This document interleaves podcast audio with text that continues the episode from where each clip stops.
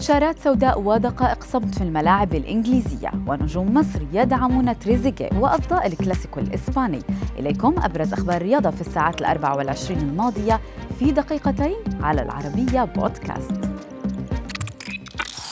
آزر نجوم الكرة المصرية أمثال الحضري وميدو والنني وحجازي مواطنهم مهاجم أستون فيلا محمود حسن تريزيجيه بعد تعرضه لإصابة خطيرة بقطع في الرباط الصليبي خلال مباراة فريقه أمام ليفربول بالدوري الإنجليزي مما يعني أن موسمه الكروي انتهى مع الأسف.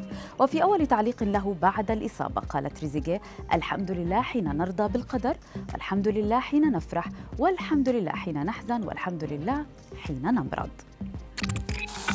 في لقطة سرقت الانتباه خلال كلاسيكو الأرض بين برشلونة وريال مدريد وانتشرت بكثرة في مواقع التواصل الاجتماعي. ظهر نجم برشلونة ليونيل ميسي وهو يرتجف بسبب الأمطار والبرد ما دفعه إلى تبديل قميصه بعدما أصبح مثقلا بالمياه.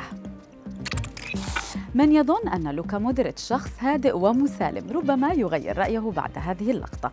حيث ظهر مودريتش وهو يسخر من مدافع برشلونة بيكي الذي ذهب ليتحدث مع حكم المباراة. مودريتش قال له إلى أين ستذهب لتحتج كالعادة؟ ليرد بيكي أربع دقائق فقط وقت بدل محتسب غير معقول. ليعود مودريتش ويقول له كم تريد المزيد من الوقت؟ بسخرية بالطبع. ليتركه بيكي في أرضية الملعب.